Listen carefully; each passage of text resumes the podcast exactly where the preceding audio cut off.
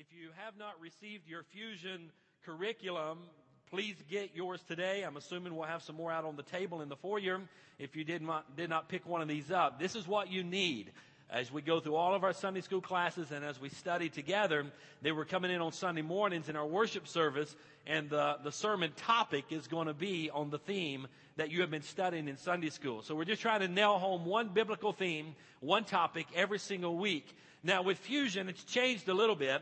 Our old curriculum, we studied the week prior to Sunday, and then we dealt with the topic on Sunday, and then we studied a brand new topic on Monday and came back in on Sunday and dealt with it. Well, Fusion has changed a little bit.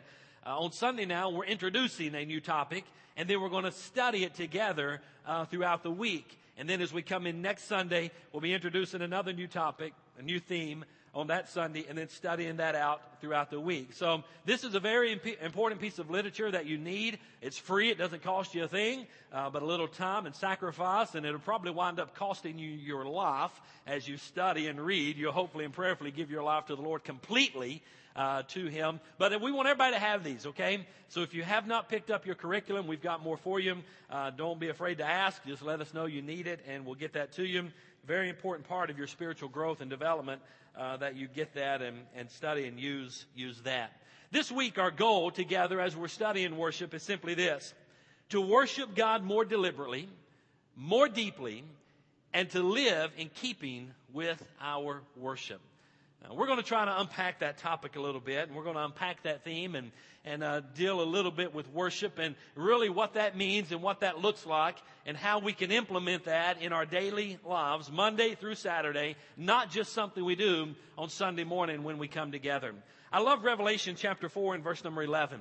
The scripture says this, You, God, created everything, and it is for your pleasure that they exist and were created. You, God, created everything, and it's for your pleasure that they exist and were created. Guys, do you realize that? Do you realize that everything that God created, He created for Himself? He created everything so that it could bring Him pleasure. Do you realize that He's created us as human beings? And we were created to bring pleasure to God through our lives, through the way that we live, through the way we act, the way we react, the places we go, the things we say, the things we're involved in, our lives should bring pleasure to the Lord.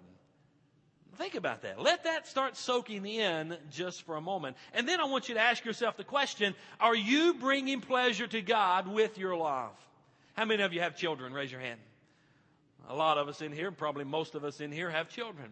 What is one of the greatest joys of a parent. One of the greatest joys, I'm going to answer this, keep you out of trouble, okay? One of the greatest joys of a parent is to watch their child. Just, just watch their child, right? I mean, I remember when we first brought Tyler home from the hospital in 1990 and, and, we, and we laid him there in his crib and, and we would just go by the nursery and he didn't need us for anything. He would just lay in there, really didn't even know he was in the world. But there was great joy in just going into the nursery and just looking. That's our baby. And then when Kristen came, she never did lay in the crib. She's always squirming and going somewhere. No, I'm just kidding. She had far more energy than Tyler ever thought about having. But we found great joy in watching her. And then as they grow up and as they have different activities and as they're involved in school functions, whether it be a ball game or a band or a concert or, or cheerleading, or whatever the case may be, there's great joy that you find as a parent of just observing and watching your child. Guys, do you realize that's what God does for us? It pleasures Him just to watch us. Wow. That brings on a whole new meaning on how we should live our life. Knowing that God is paying attention. Matter of fact, the psalmist says that God never sleeps and he never slumbers. He's always working. The Bible teaches us a great doctrine about how he is omniscient, which just simply means he's all knowing. The Bible also teaches us another doctrine about he's omnipresent, which just simply means he's everywhere at the same time. The psalmist also mentioned about whether I ascend into the heavens or the depths of the hell, you are there. There's nowhere that God is not. Now let that start sinking in a little bit. He is there in your life. Now you may feel like God's a mile away. You may feel like he's a million miles away. You may feel like God doesn't care. But I'm here to tell you this morning, the greatest joy that our God gets in his existence is just simply watching you and observing you. I don't know about you, but when you start letting some stuff like that sink in, it kind of brings up your self worth, does it not?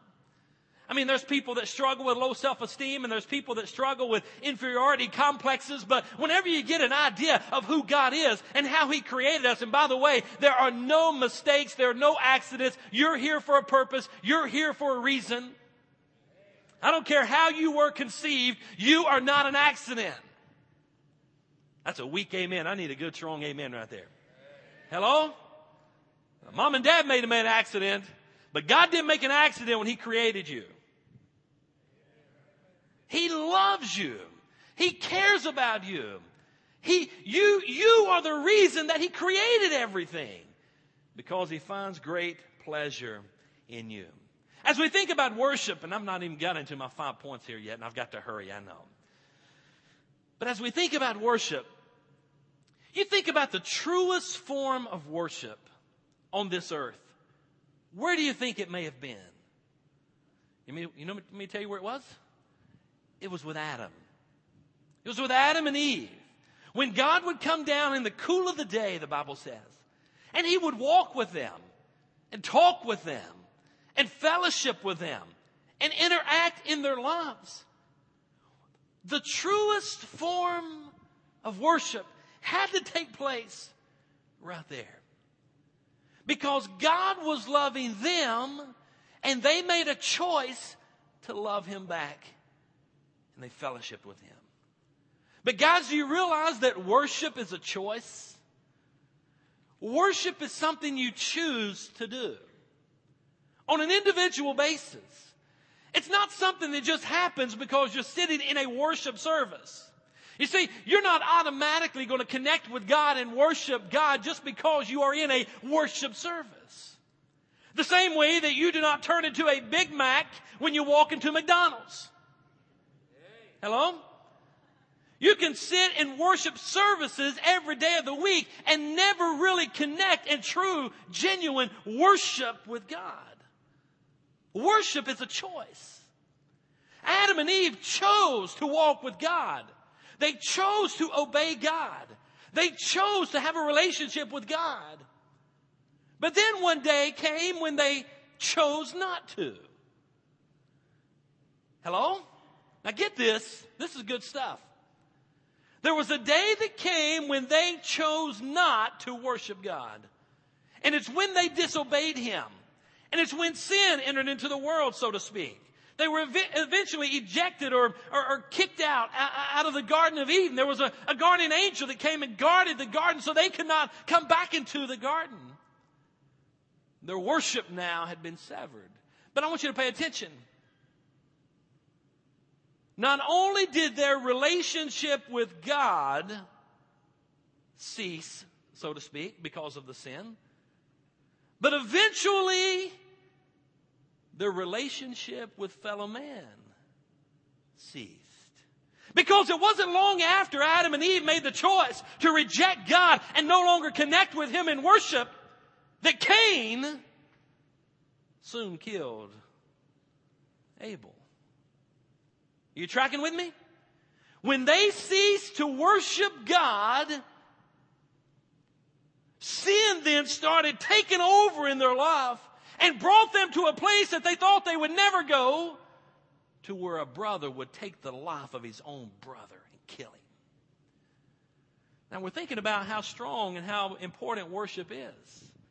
You see, worship is a choice, and if you choose not to worship Him, if you choose not to give Him your love, if you choose not to live for Him, then there's only one other way, direction that you're going to go. You're going to go down the road of sin and self-destruction. And we see that Cain and Abel did that. Let's fast forward to the New Testament. One day, and it was our scripture reading this morning, it was a song we sang in the special. One day there was a man that came to Jesus Said, Master, teacher, what is the greatest commandment? Quickly, almost without even hesitating, Jesus says, Love the Lord your God with all your heart, your mind, your soul, and your strength. And love your neighbor as yourself. You see, what Jesus wanted to take place in the life of all of us, even here today, is that we would get in a right relationship with God and worship Him. And then when that takes place, then we can work on our relationships on a horizontal level and get in a right relationship with fellow man. But if the relationship with God is broken, there's no way the relationship with man can be restored. Now, people may coexist together, but I'm talking about living in the fullness of joy and happiness that God, only God can give. And guys, all of that comes in at worship. Matthew chapter 22 is our text again. Teacher, which commandment in the law is the greatest? He said to him, Love the Lord your God with all your heart, soul, and mind. This is the greatest and most important commandment. And the second is like it love your neighbor as, yourself. as yourself. What do you think of whenever you think of worship? Whenever you think about worship, what comes to your mind? Maybe some of the images that we had on the screen, and there's one in the background there of some hands lifted up to God. Maybe that's what you visualize. Maybe worship for you is just singing. Maybe worship is some type of a ritual or, or some type of communion or, or going to church. I want to tell you, worship really is none of those things. But I want to try to share with you five things that I think we can find in Scripture that will help us have a better understanding of what worship is. Number one, write this one down if you will, please. One, worship is my response to God's love. My response to God's love. Probably the best verse in the entire Bible that defines worship is found in Romans chapter 12 and verse number 1. Romans 12 verse 1. I think I put the scripture reference in your notes for you. You have to turn in your Bibles and see this. But in Romans chapter 12 and verse number 1, listen to what the Bible says. Therefore, brothers, by the mercies of God, I urge you to present your bodies as a living sacrifice, holy and pleasing to God. This is your spiritual worship. Wow. You know what worship is? Worship is simply just me presenting my body to God as a living sacrifice. Worship is sacrifice. It's me giving God my love. Listen, guys, worship is not rituals. Worship is not burning candles and incense. Worship is not simply just taking communion. Worship is not just coming to church. Worship is not just singing. Now, all of those things I mentioned are okay, they're good, I guess they have their place. But I want you to see what, what worship is. Worship is giving my life to God. Worship is a living sacrifice. Now, in the Old Testament days, they would bring a dead sacrifice. They would get an animal of some sort. They would kill the animal. They would lay it on the altar and it would be there and it would be consumed. And that was a burnt offering, a, a, a dead sacrifice that they would give to God. But in the New Testament, the day that we live in, this church age, the day of grace, God says, I, I don't want a burnt, dead sacrifice any longer. I want a living sacrifice. I want you to give me yourself. Now, here's the difference between a living sacrifice and a burnt or a dead sacrifice. You know what a living sacrifice will do when it gets too hot? It will start to crawl off of the altar of sacrifice. You see, you can make a decision today that I'm going to give my life to God and I'm going to sacrifice my life for Him and I'm going to give Him every single area of my life. And I promise you, honey, as soon as you do that, God's going to test you. And he wants to know if you mean business or not. Is that what you want to do? Yeah, God. You know, we kind of get caught up in the moment. We get caught up in all the emotion and different things. And, and then we give our lives to God. God, here, every part of my life I give you. He says, okay, I'm going to test you. I'm going to test you. And then he'll come through the different areas of our lives, whether it be financial, whether it be emotional, whether it be relationships, whatever it may be and He's going to test us. But the Bible says the greatest thing that we can do in worship or as an act of worship is give God our lives. So worship is just simply my response to God's love. The second thing I want you to see that worship is, worship is giving back to God. Worship is giving back. You see, He gives to us and we give back to Him. And whenever we give back to God, whenever you offer anything to God, I want you to know that's called worship. Somewhat of the same thought process, the same scripture that we've been reading already, but we also find it in Mark's Gospel, chapter 12, and verse number 30. It says, Love the Lord with all your heart and your soul, your mind, and your strength. I want you to see there's really three ways we, lo- we love the Lord, that we worship Him. We worship Him with our heart, with our mind, and with our strength. But I want you to see, first of all, God wants me to love Him thoughtfully. He wants me to love Him with all of my mind. I want you to understand, worship, yes, it's in the heart. And yes, it's with strength. There's some practical aspects of worship. But I want you to understand, worship starts in the mind. Starts right here. Some people try to start right here, but it, it can't start right here. It has to start in the mind. You know what we need in the churches across America today?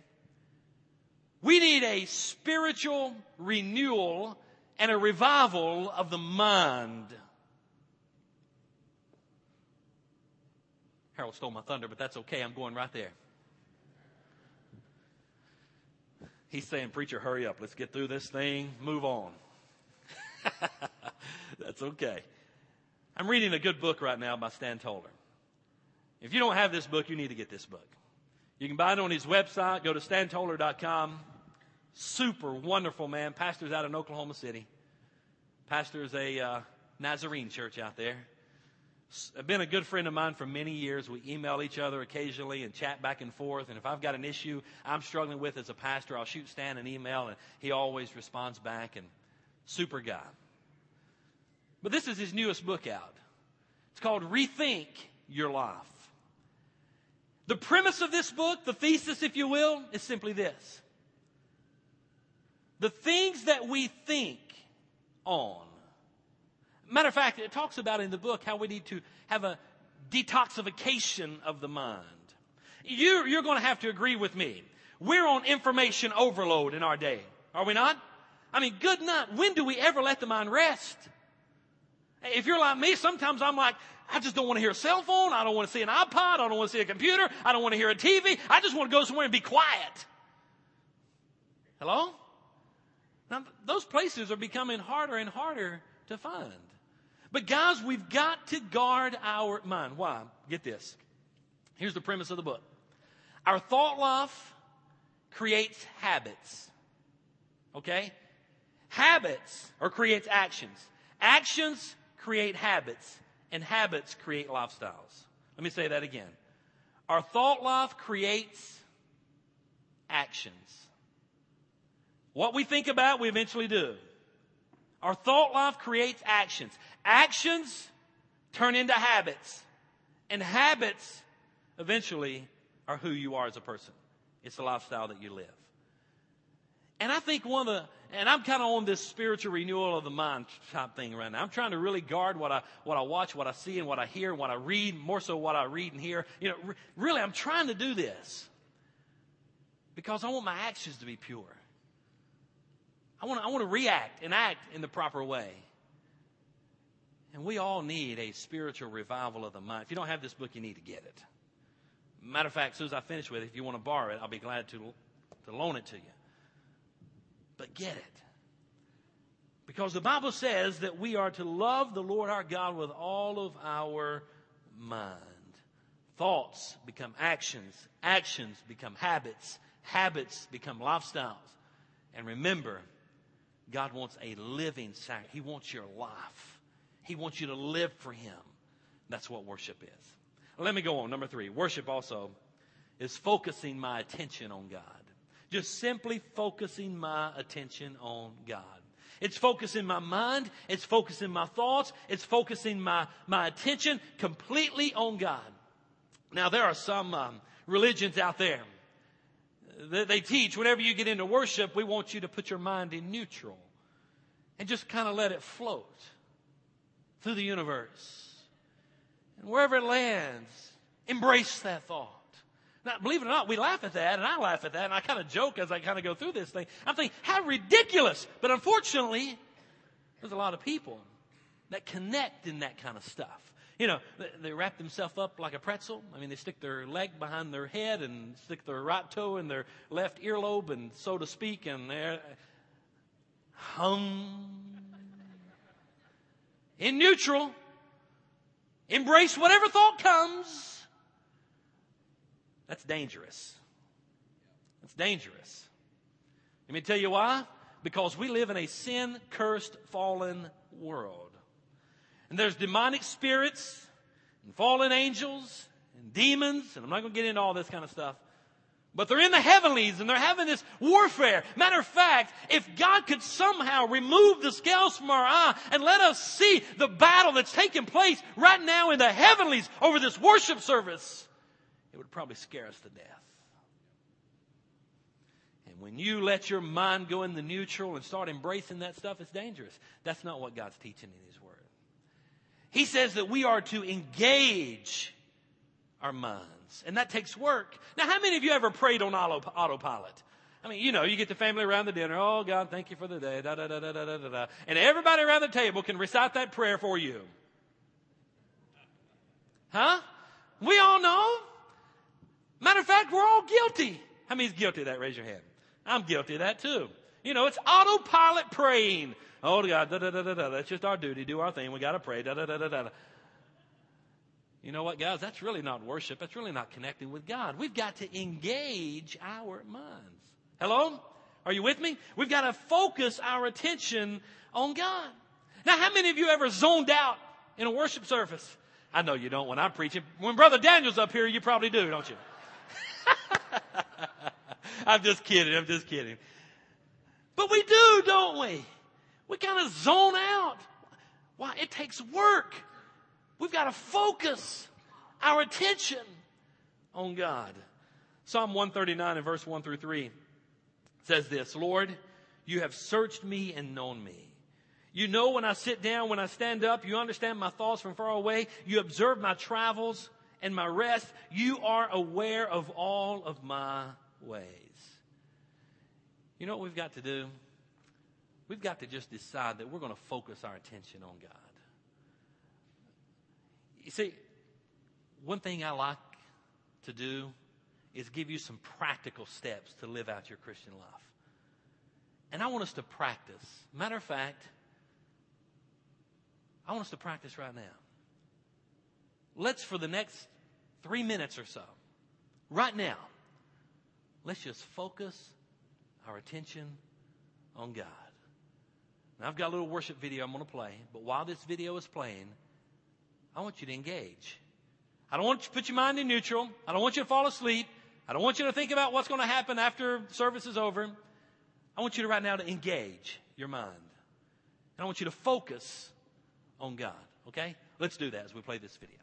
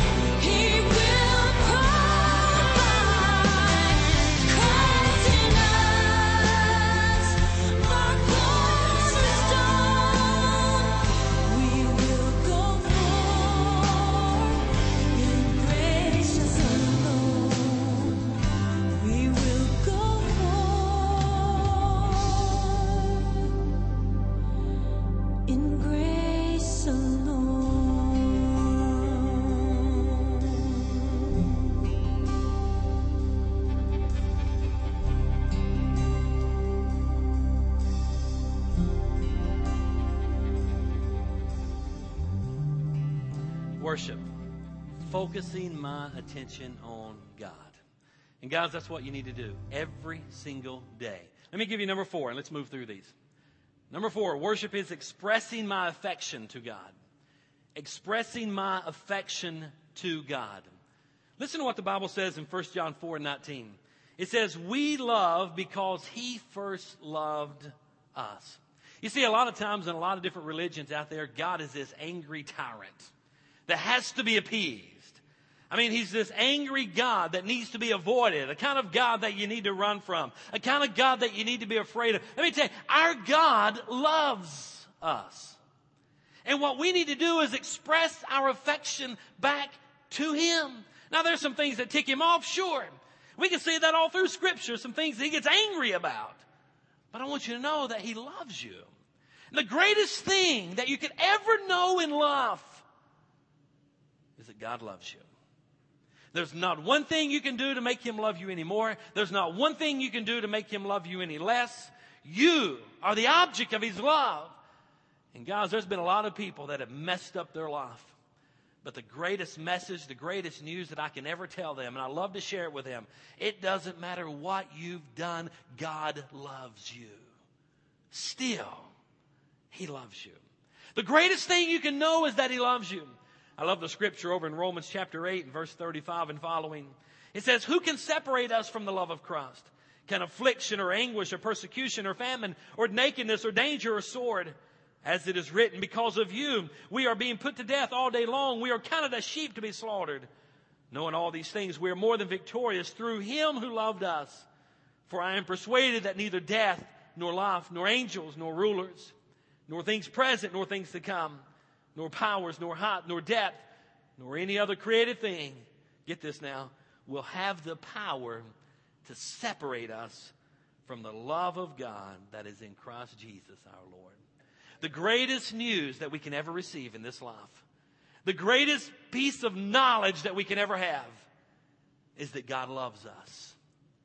But what's our response to that? The greatest thing we could ever do in life is to love Him and live for Him and express our affection to Him. You see, that's what God wants from you. He wants you to give Him your life and love Him back and express your affection to Him. He wants you to have that desire in your heart to live Him and to live for Him and to love Him and to serve Him. Not out of duty, not out of rituals, but out of a heart that truly loves Him. Just think, if you will, guys. Help me out right here. Ladies, you think about this. What do you think my wife would say? If one day I came home from the office and I had a big bouquet of flowers and I take those flowers and I say, here. And I give her those flowers. And she says, well, why did you give me those flowers? Well, number one, I'm your husband. Okay? We got married so many years ago. I'm your husband. Today's our anniversary. All men are supposed to do this here. Now, ladies, honey, do you think that would be received very well? She doesn't want my duty. Hello? Ladies, come on. You, it'd be a good elbow right here for the old man. Kind of just help me out here. She don't want me to do things for her because I'm supposed to do things for her. She wants me to do it because I love her. And I care and I'm really thinking about her. God's God's the same way. He doesn't want your rituals. And I know that may offend some people. But he doesn't want your rituals. Hello? He's not concerned about your religion. He's not concerned about your candles and your incense. Hello? Are you with me? You want to hear the truth? He wants a relationship with you. He wants you to love Him back. He, you are the object of His love. He's done everything for you. He gave His Son to die on the cross for you. All He wants you to do is live for Him. Let me ask you a question. When's the last time you've told God, God, I love you? And when's the last time you've told God, thank you? That's what He wants. That's what worship is. That's the practical side of worship. But so many times we think the only way we can worship is come in here on Sunday morning, set the band up, set the choir up, get the microphones up. Now we can worship. Hogwash. I mean, I enjoy all that stuff as much as you do. But if that's all the, the only time we can worship, we're going to be some sick puppies. We need more than that. Worship is what I do every single day. Worshiping is focusing on God. It's expressing my affection to Him for all the wonderful things He's done for me. I'm just looking back to God and I'm saying, God, thank you. Thank you. I recognize the Bible says every good and perfect gift comes from above. I'm recognizing, God, that I'm the object of your love. You're pouring out blessings on me. Thank you, God. That's what He wants. By the way, parents, what warms your heart more than anything? To hear a child come up and say, Mom, Dad, I just, just thank you for all that you do. And really, just thank you. I mean, that's really what we want. But we don't want it out of duty. We want it out of a heart that really feels love. And that's what God wants from us. Hello? Man, that's some good stuff, and this stuff will help you if you put it into practice. Number five, and I got to stop. Worship is using my abilities for God. Worship is using my abilities for God. You see, guys, there was there may have been a time early on in my marriage and maybe even in your marriage where just a simple I love you and a kiss on the cheek, that was all she needed. Man, that's my man. Yeah, he just loves me. And that may still work. But you know what? One of the greatest ways that I can show my wife that I love her is to care for her and meet the needs in her life. Hello? I mean, maybe there's something that needs to be fixed around the house. Maybe there's a leaky water spigot that she's asked you guys for months to fix, and you blow it off. You know the message you're sending there? That's not that important. You're not that important. Deal with it. Now, sometimes just using our abilities to fix things around the house or using our, hey, guys, when's the last time you ever got up from the dinner table and said, honey, you prepared this wonderful dinner. Why don't you go lay down on the, on the recliner? I'll take care of the dishes tonight. You know what that does? It expresses love. And you know what God wants us to do? More than just say, oh, God, I love you, which is good. We need to tell him we love him. We need to thank him. But He wants us to use our abilities for Him. Now look around in our church, we got a lot of people working. Matter of fact, it is, it's an imperative that everybody works in our setup that we are now. And, and we've got a lot of people working. But you know what that really is doing? That's using our abilities. For God, that tells God we love Him. There's many of you that are stepping up and teaching, some for the very first time here at Victory Church. And you know what you're doing? That's an act of worship. That's using your abilities. Now we can take that. Matter of fact, I love this verse of scripture. In Romans chapter 12 and verse 1, and this is out of the message paraphrase. Listen to what it says. It says, take your everyday, ordinary life, you're sleeping, you're eating, you're going to work, you're walking around life, and place it before God as an offering. Guys, that's where the rubber meets the road. When you go on your job tomorrow morning, be the best worker on the job. Be the best Air Force guy, Air Force lady, whatever it is that you do. Be the very best one in the office or out in the workplace or in the school system. Be the very best one. Why? Because I'm doing that for God.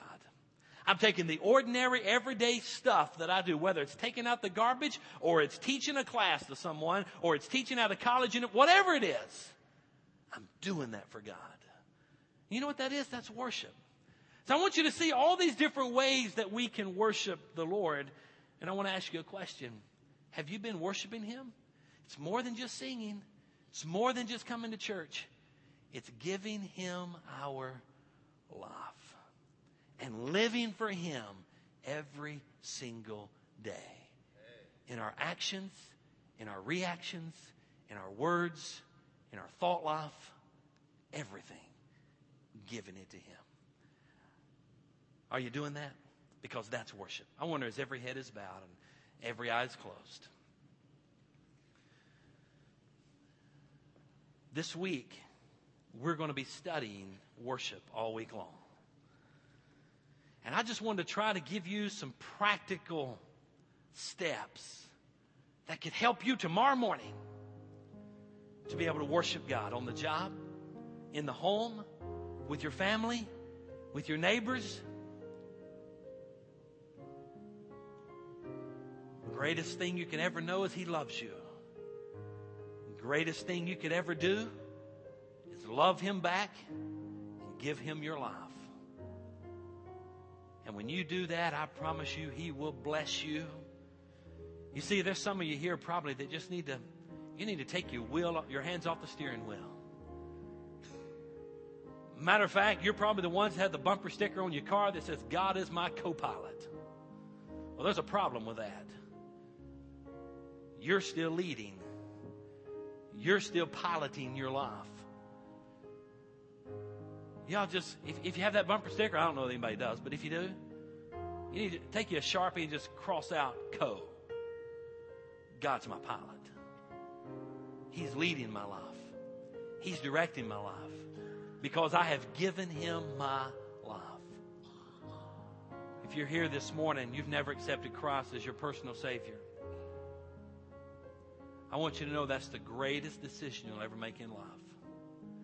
So, right now, we just simply pray and say, Dear God, forgive me. I've sinned. I believe you love me. You died on the cross for me. You were buried. You rose again. And I just give you my life. And I ask you to come into my heart and in my life and lead and guide and direct me and help me to live for you.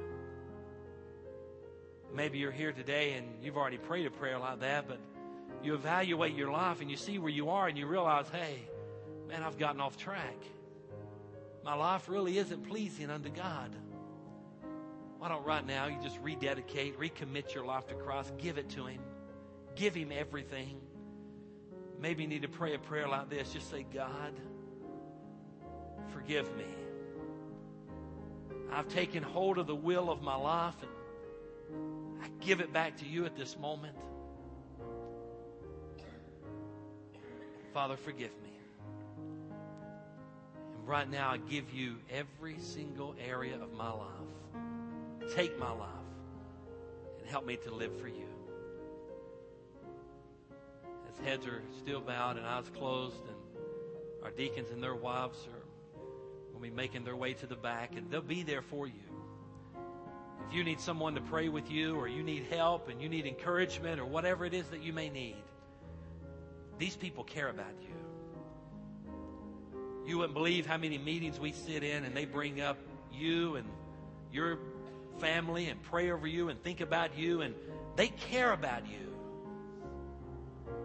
So if you need help in praying this morning, they're there for you. Whatever your need is today, I ask you to give it to Jesus. Father, we commit this invitation to you. We turn it over to you now. Father, I have done the very best that I know how to do in preparation and delivering. And now I stand dependent on the Holy Spirit of God to take the words that have been spoken and penetrate our hearts. In Jesus' name we pray. Let's all stand, if you will, please. We're going to sing this song of invitation. If you need to respond, I'm going to ask you to step out of your seat and go to the back. Here we go.